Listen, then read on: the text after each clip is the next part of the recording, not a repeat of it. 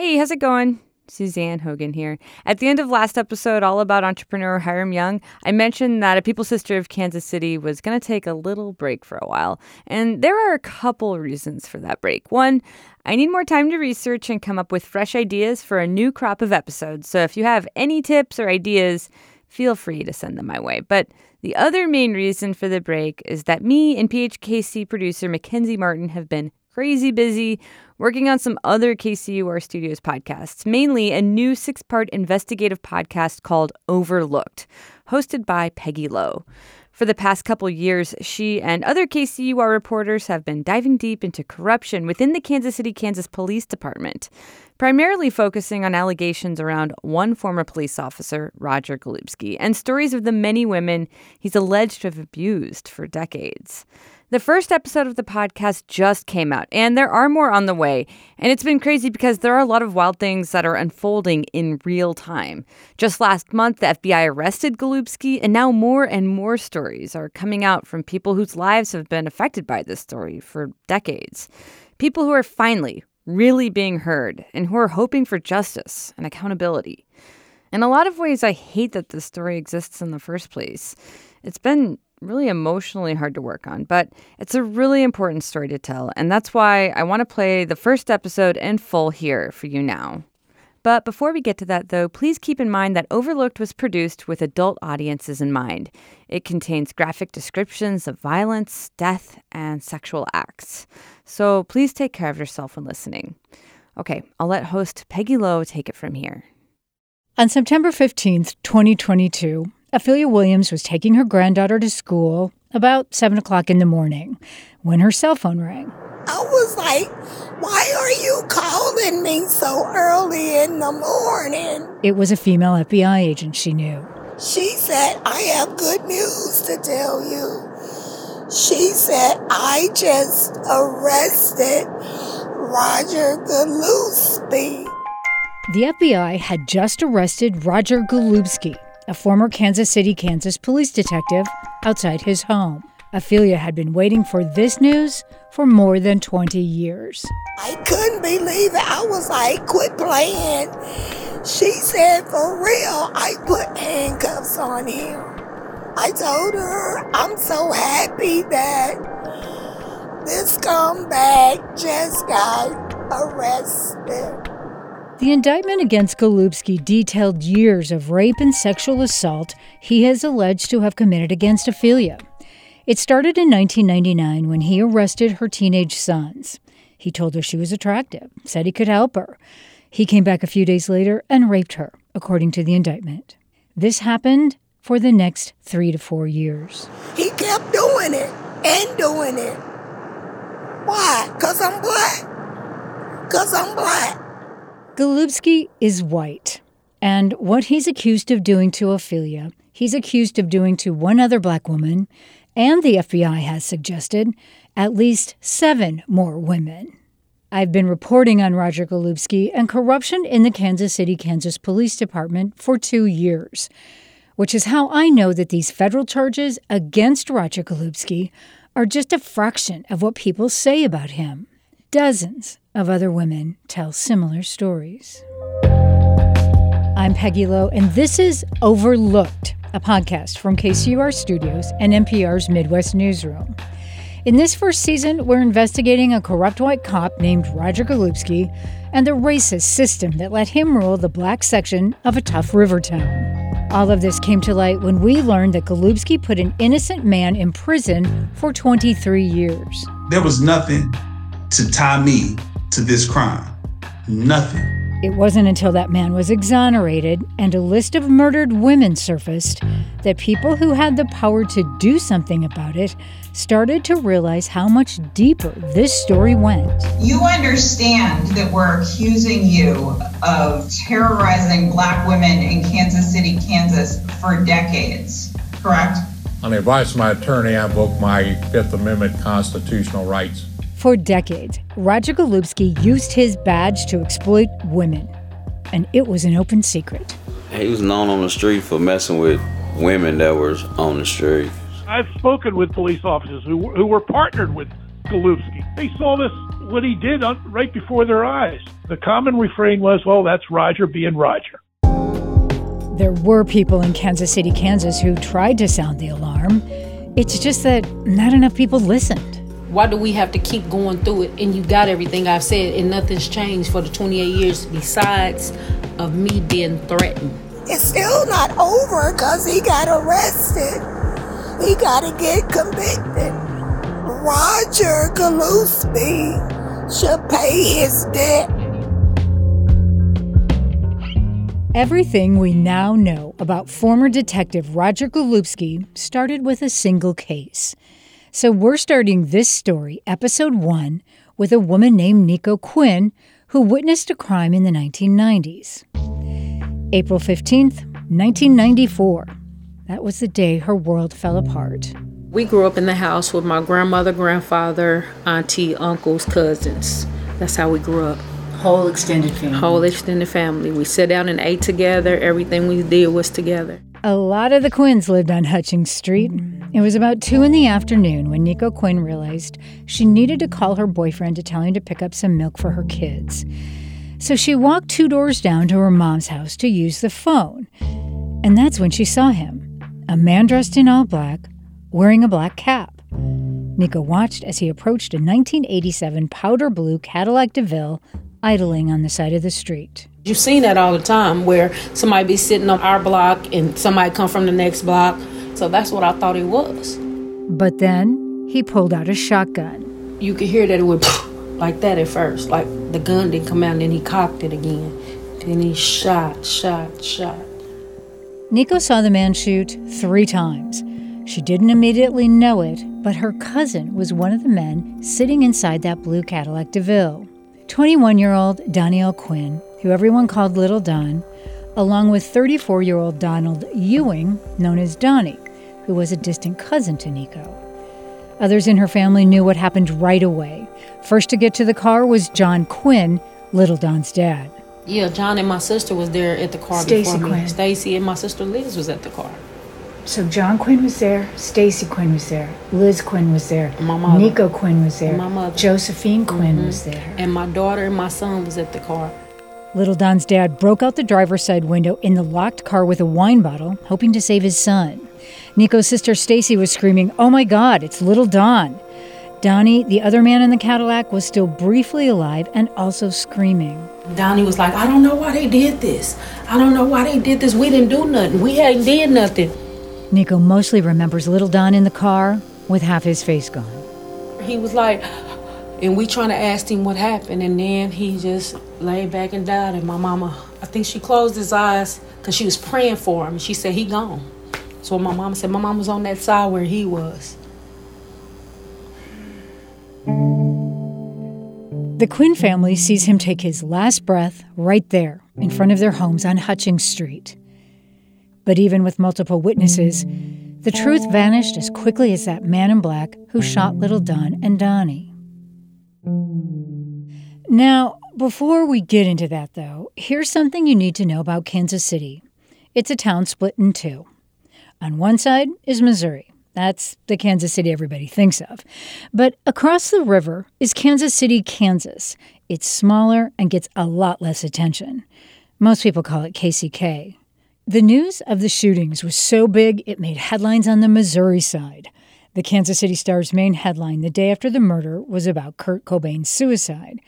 But at the bottom of the page, well, let me read the lead. Two more killings Friday capped one of the bloodiest weeks in Kansas City, Kansas in at least a decade. This story mentioned a 17 year old held for questioning, but none of the stories could name the suspect because he was a minor. But back on Hutchings Street, a name surfaced within seconds of the shooting. A name Niko first heard from her next door neighbor. Yeah, and she said, Oh my God, that's Lamont. I said, I don't know no Lamont. Lamont, who? Well, from here on in, you're going to be hearing his name a lot.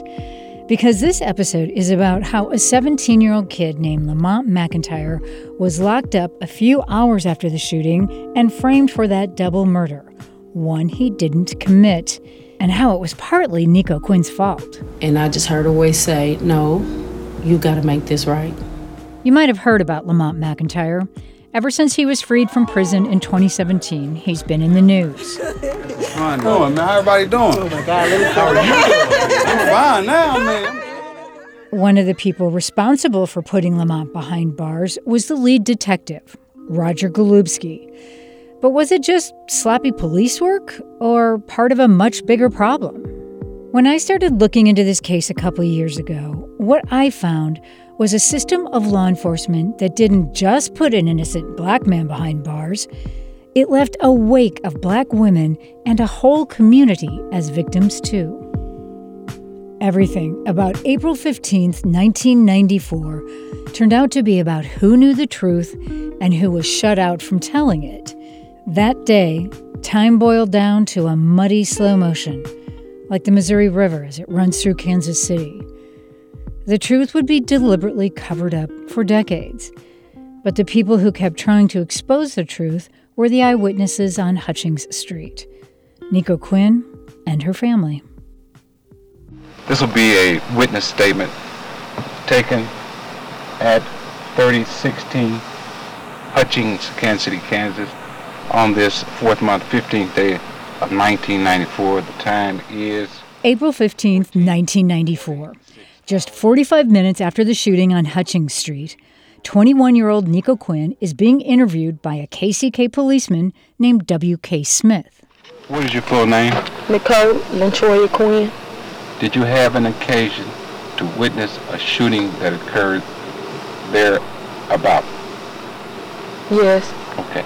Would you tell me the facts pertaining to this incident? I seen a man come running from between the houses and he ran up to a blue car and shot the witness. He, it was three shots.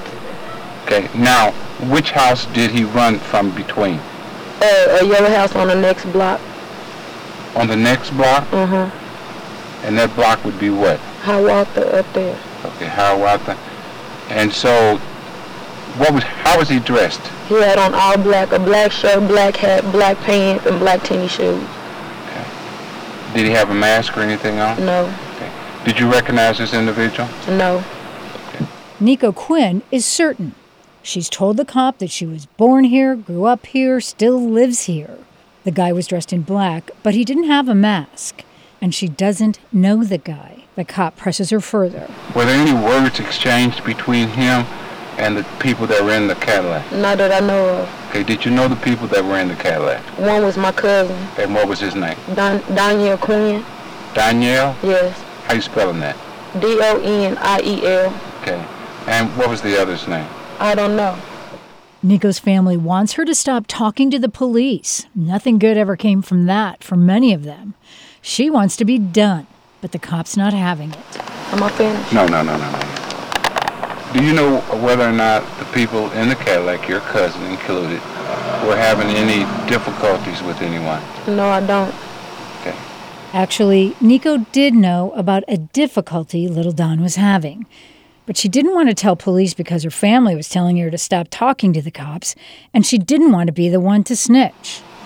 And after he shot three times into the vehicle, I assume, did he mutter anything? No, not that I seen. Okay, did he walk back in the easterly direction toward uh, Hiawatha, or did he run? He ran. And you never saw this person before? No. If you saw this person again, would you be able to recognize him? Yes. Okay. End of statement. Time, 14. 50 hours.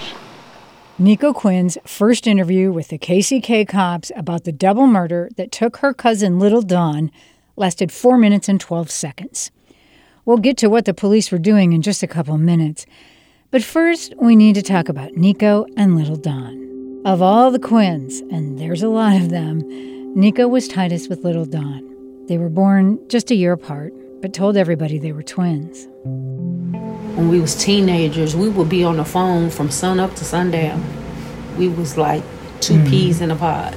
I knew every secret that he had. I knew everything about him. He knew about me. When something was going on, I called him. Niko and other Quinn family members say the same thing. Little Don was handsome, charming, and funny. They say he should have grown up to be a famous comedian, like Kevin Hart. oh my goodness, this guy can brighten up a room. I can be down, I can be sad. He come in a room and he like hilarious. He could dress, he could sing, he can dance. But little Don had a big problem. He was an addict, crack cocaine mostly, and it got him into trouble. Because in the days before the shooting, little Don was accused of stealing some money from a drug house.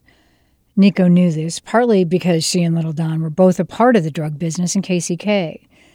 And the night before he was murdered, little Don was beaten badly. Yeah, he came over and his eye was swole, his head was busted, he had cuts all over his legs, bruises on his back from where they was kicking him. He said it was like seven of them that jumped him. They was beating him with poles and everything. Niko let him stay at her house the night of April 14th, 1994. As he was leaving the next day, little Don swore to her, I'm going to get clean, I'm going to rehab, I'm going to take care of my six month old son. That was April 15th, 1994. He had kissed me on my forehead and he was telling me that he was finna get his life together. He was going home, take a shower, and he said, I'm about to go see my son. I'm gonna give Tony some money for him, and I'm gonna go ahead and check into rehab that Monday. He got killed that Friday. Really? He walked out that door within maybe 15, 20 minutes, my cousin was gone. And it was like when he told us that he was deceased, it was like everything inside of me came out because I couldn't believe he was gone. I couldn't believe he was gone. And that day, I drank and drank and drank. And then they started smoking PCP. And it was like everywhere we were going, I was seeing him in the state that I just seen him in with his face gone. And it's like he was trying to say something to me. Everywhere we was going, I was seeing him. And I said, I can't take this. So I did hit the stick. I smoked PCP for the first time ever in my life because I wanted to numb myself.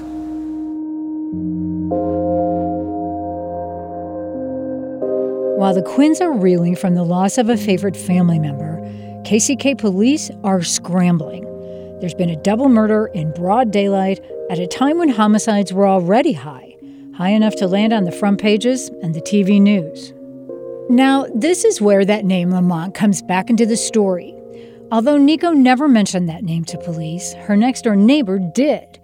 The neighbor told police that she thinks the man in black, the man who shot three times into the Cadillac, is a guy named Lamont, a guy who was dating her niece.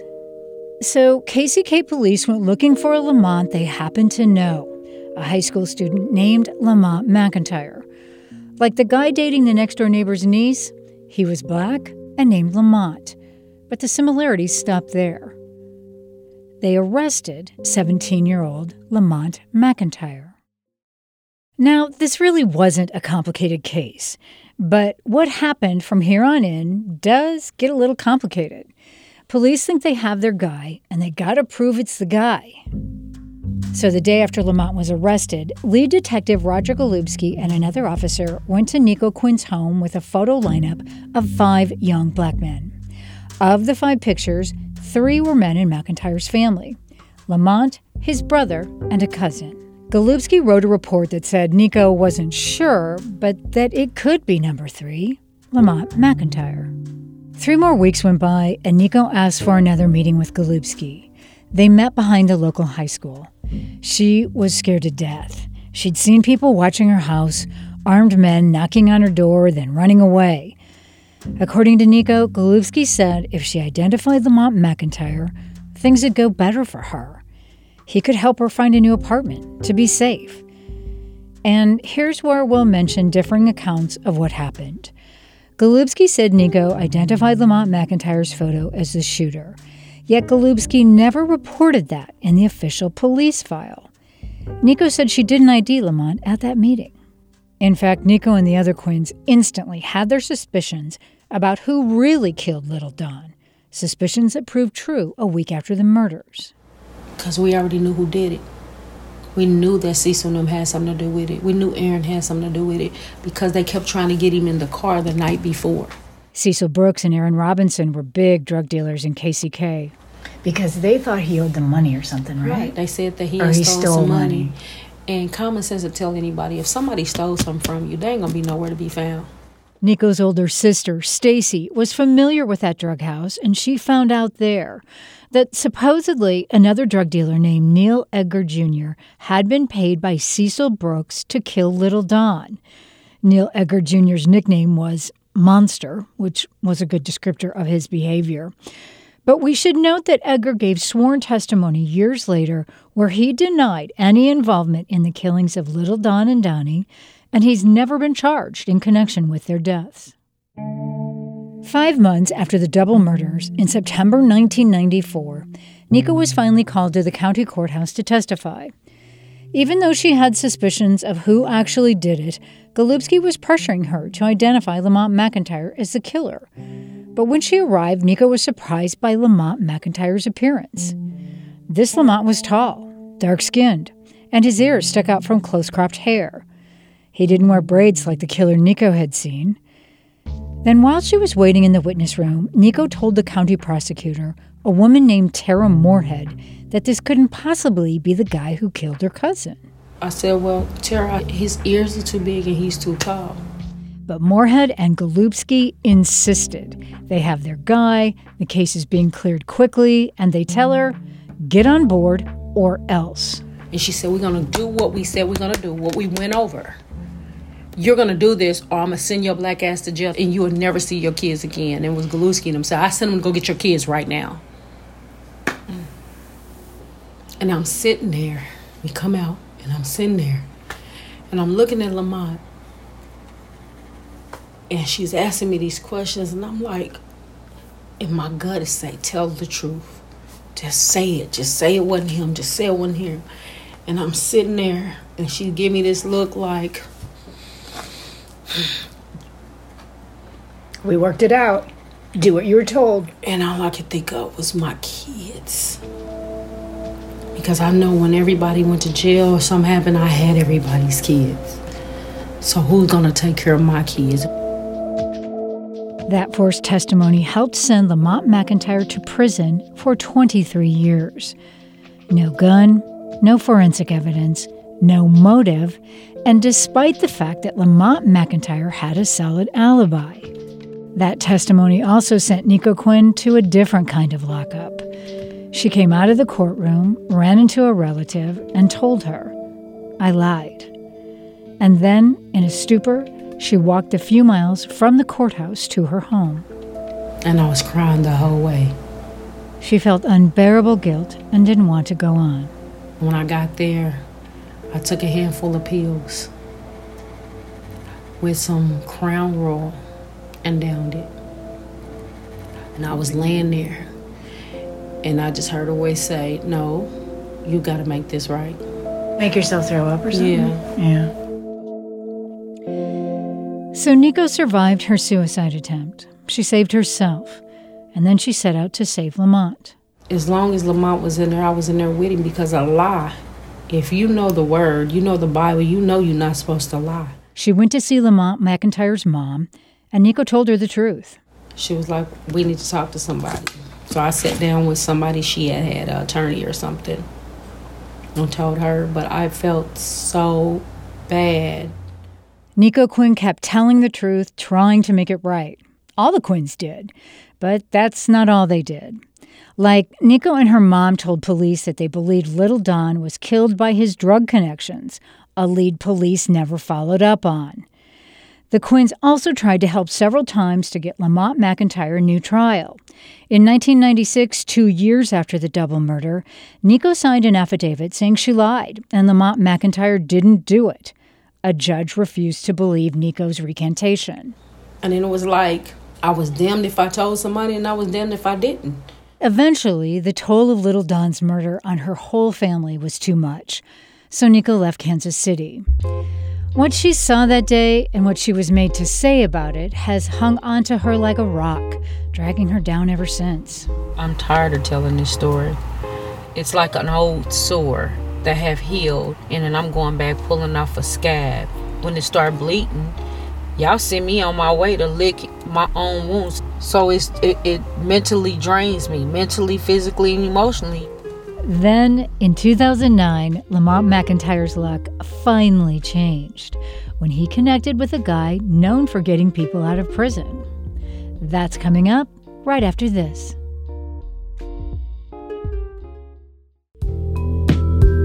From the pandemic to climate change to elections, there's a lot going on in Kansas City right now.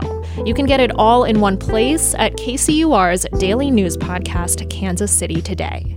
My name is Nomin Ujiyediin, and I bring you stories from KCUR's award winning newsroom. We cover the issues that matter to you, like housing, criminal justice, and education. You can subscribe to Kansas City Today wherever you get your podcasts.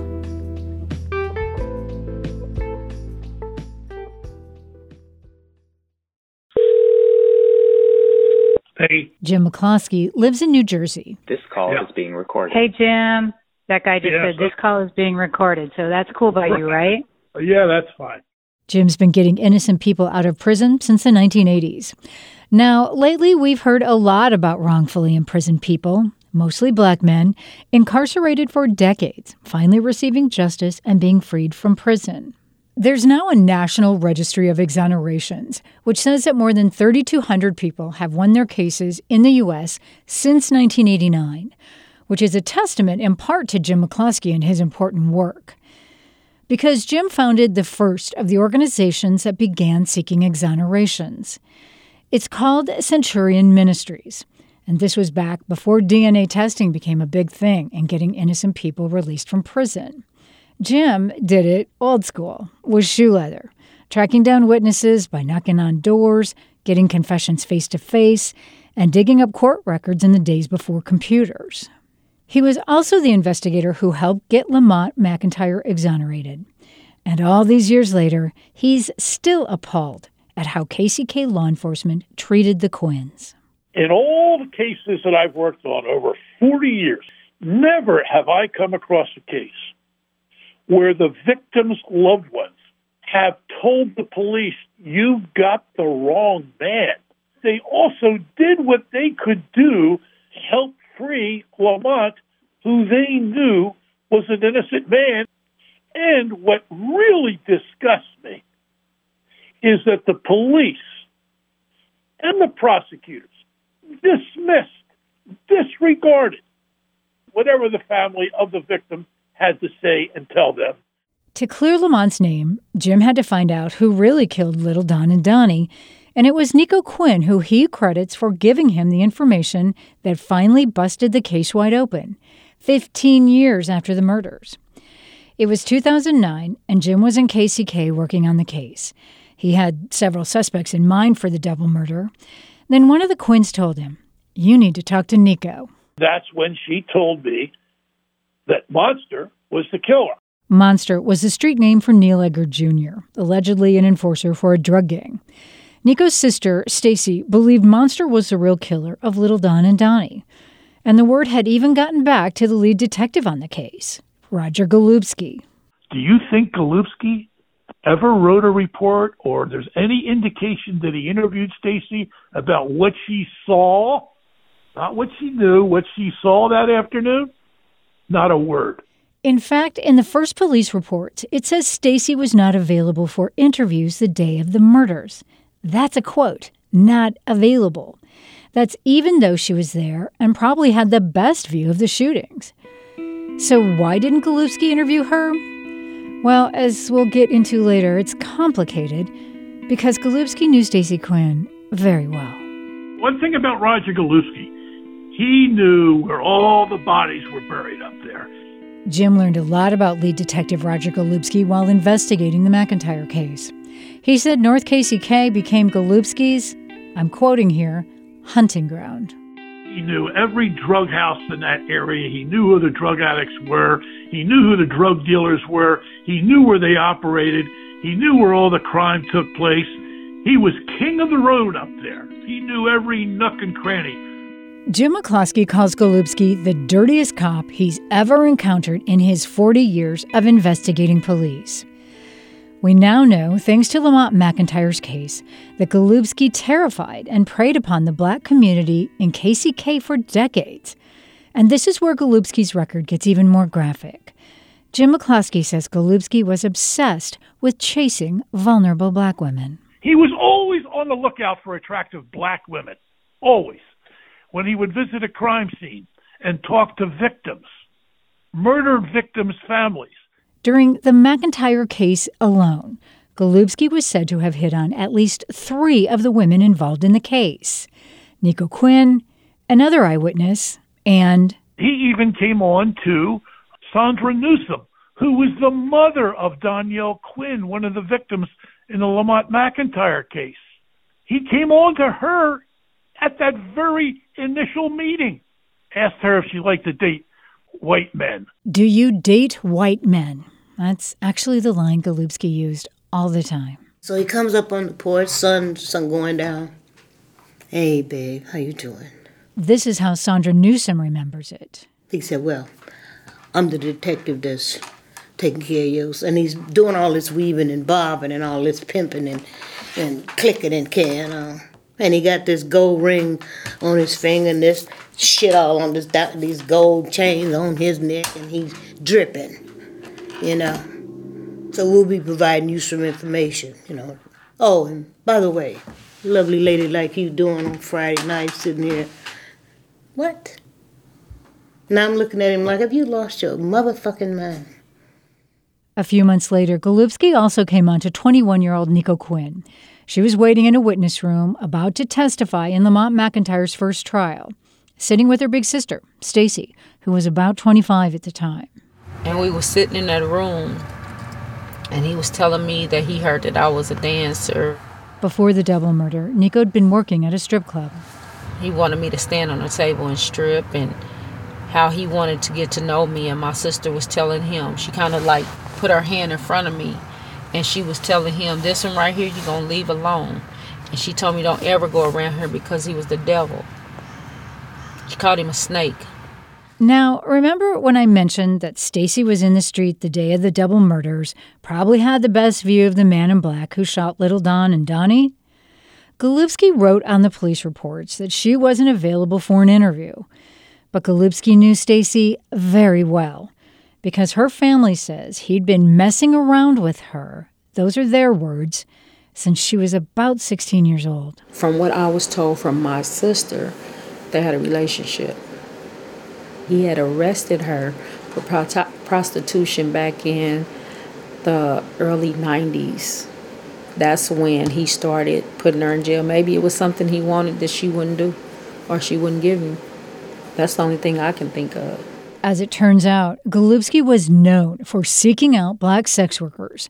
It's something Jim McCloskey learned when he was investigating the Lamont McIntyre case. The black prostitutes, uh, I've, I've spoken with a number of them over the years, and with uh, a number of people who just who've seen him, w- these women in his car, he picked them up. It's really peculiar, and he had an obsession with black women he also discovered that a lot of people in the Kansas City, Kansas Police Department knew about Golubski's behavior and laughed about it.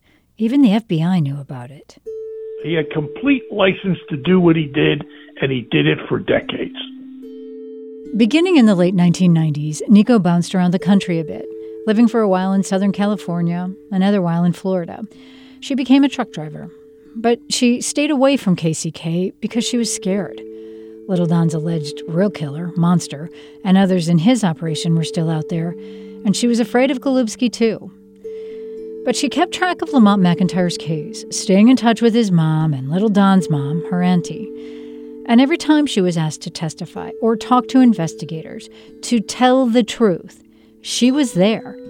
Difficult as it was, she'd come home every once in a while. She signed another affidavit in 2014 saying the killer was not Lamont McIntyre and that she knew who it really was. Finally, Niko Quinn came home in 2020, and since then, I've spent a lot of time with her, including one afternoon at her apartment. I always, I was driving over here thinking, I always feel guilty even asking you this again. So I just want you to know that I'm sorry. Mm. that I'm putting you through it because, you know, it's trauma. I mean, in your case, it's one thing because I want to talk about it. And I was thinking about it the other day. Because of what happened April the 15th, 1994, my life changed to the point where I was still this person, but I wasn't the person that I was before this happened. She says she has five reasons for coming home her four kids and a promise she made to her grandmother to make things right. People don't understand how it feels to be called a liar. And you have so much respect. I had so much respect from so many people because I hung around a lot of people. I was popular. And when people hear that you snitching or you lied about something major like that or put an innocent man in prison, that right there is going to make people, it's going to shun people away from you and that was one of the hardest things is the people that i used to be friends with or respected me didn't have that respect for me anymore. It's been hard. It's been hard because of me making the decisions i made because my life was so disfigured in 1994 my kids didn't get the mother that they should have had because of the mental and the trauma and everything i was going through. The rest of the Quinns suffered too. Looking back, Niko says it was like everything went downhill from the day of little Don's murder. The family had several losses. Relatives were killed violently. It took a toll on most of the Quinns, including Niko's grandmother. And every time somebody would pass, I would go sit by the bathroom door to hear my grandmother pray. That's how I learned how to pray. And the first time I ever heard my grandmother cry, because she was a strong woman. And it was hard to sit there and just hear that hurt and pain of losing her grandson, then her baby son, and then her grand her firstborn granddaughter. What did the prayer sound like? It was a cry for help. She was cry- she was praying for her family, praying for covering. In 2004, Niko's grandmother was on her deathbed. She told Niko she wasn't worried about her because Niko's always been able to take care of herself and others. But her grandmother told her to make things right with Lamont McIntyre. Make things right, she said. Niko's been doing that ever since. One day, in particular, and in person. October 13th, 2017, in KCK, just outside the county courthouse. After 23 years, Lamont McIntyre was released from prison. That's him right there. Lamont McIntyre is standing on the sidewalk outside the county courthouse, looking like a college professor with his serious black glasses and borrowed blue striped shirt. He's surrounded by family, friends, his lawyers. He's looking up at the sun like he's seeing it for the first time in a long time. How man? How everybody doing? Oh my God, How are you doing? I'm fine now, man. I'm good. Feels nice out here. Feels good out. Hey, what's up? Walk us through what it was like to walk out of those doors. Uh, I'm still in shock, but uh, I'm sure to wear out soon. Uh, I'm all right. I'm happy, you know. I'm thanking God. I'm thanking everybody who supported me and been there for me. And it feels good. It feels good. I'm happy. The reporters are asking lots of questions. What's he going to do first? What's he going to eat? He sees his mom. They hug for a long time. Oh my lord, she says. Oh, my Lord. Then, a few minutes into the sidewalk celebration, one of Lamont's family members says, Someone has something to say to you. And there's Niko Quinn, in a pink dress, a gold cross around her neck, standing in front of the man who she helped put in prison. Hey, how you doing? Come here. Man, you ain't gotta be sorry. You ain't carry that no more. That's over with. She says, I'm so sorry, and begins to cry. You let that go. You let that go. You ain't gotta worry about that. I forgive you. I've been forgave you a long time ago. Lamont McIntyre takes Niko Quinn into a tight hug. He's talking right into her ear, saying, It's over with. Don't worry about it. I forgive you. You ain't gotta worry about that. I'm sorry that you was put in that position. You don't have to worry about that. Real, you let that go. It's good. It's a new day now. It's over with. And for once, Niko Quinn doesn't have to talk. She's speechless. She shakes her head, yes, toward Lamont, like, okay, we're good. And she backs away and disappears into the crowd. But this story doesn't end with Lamont getting out of prison. In fact, that's just where we're starting. Because what Roger Golubski did to Lamont McIntyre is just one piece of decades of violence and discrimination endured by the black community of KCK. Things many people knew about, but people in power haven't done anything about until now. Things written off because the victims were on the lowest rung of the social ladder. Open discrimination. Women whose murders were never solved. Coming up this season on Overlooked. So the FBI said he might be connected to the murders of how many people? Girl, they said a lot. You understand we're accusing you of raping women and coercing women into giving false testimony, some of the grossest acts of corruption a police officer can commit, right? You understand that as you sit here today. This isn't the first you're hearing of this. On the advice of my attorney, I invoked my Fifth Amendment constitutional rights. Her murder was never solved, right? No. After I heard about all these women and the things that went on, that was one thing that I was really scared about because I'm like, this man is a homicide detective. Death is nothing to him. Peggy Lowe is the host of KCUR Studios' new investigative podcast, Overlooked. You can subscribe now by searching for Overlooked wherever you get your podcasts. I'm Suzanne Hogan, and I hope to be bringing you more stories about the people who've created Kansas City soon. Until then, though, keep sending us your ideas and stay tuned to the feed. We've got more things in store. Okay, thanks for listening and take care.